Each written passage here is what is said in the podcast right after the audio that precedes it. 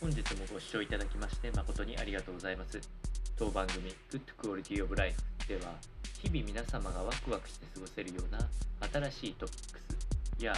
ヘルス関係の論文等を参考にしながら情報提供を行いますのでぜひお聞きください。それでは本日のテーマですけれども筋を伸ばした筋トレこちらについてのメリットがございましたのでお伝えをしていきたいと思います。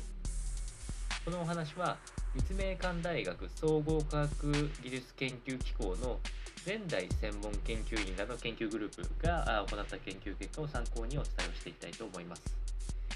この筋を伸ばした筋トレっていうのは簡単に言うと足や手を伸ばした状態で筋トレを行う効果が非常に筋肥大には向いているというようなことが分かりました。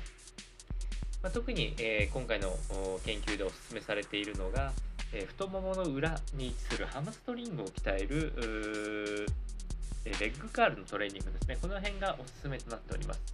イメージとしては、あ一応、キャプチャーでつけてるような写真なんていうのは、あまさに、えー、ぴったりかと思いまして、えー、こういうふうな筋を伸ばしながらあ筋トレを行っていくトレーニングに関しては、筋肥大効果が最大、えー、1.5倍、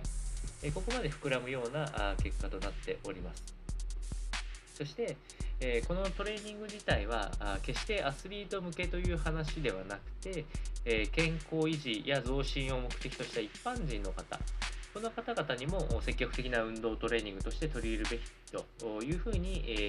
ー、この研究員らは、え説明をしておりまして、え加えてメリットするとハムストリングスを増強することによって走れるスピードが上がったり、え運動パフォーマンスも向上したり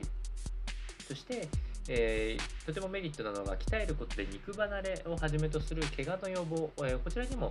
えー、非常に効果的というふうに考えられておりますのでできれば筋を伸ばした足のトレーニングこのレッグカール、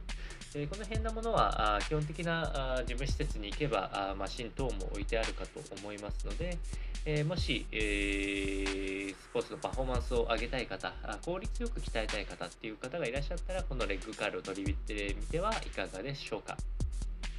それでは本日の内容は以上となります。この番組の内容が少しでも面白いな、あ気になるなと思っていただいた方は、是非チャンネル登録、またフォローの方よろしくお願いいたします。それではまた次回の放送でお会いしましょう。本日もご視聴いただきまして誠にありがとうございました。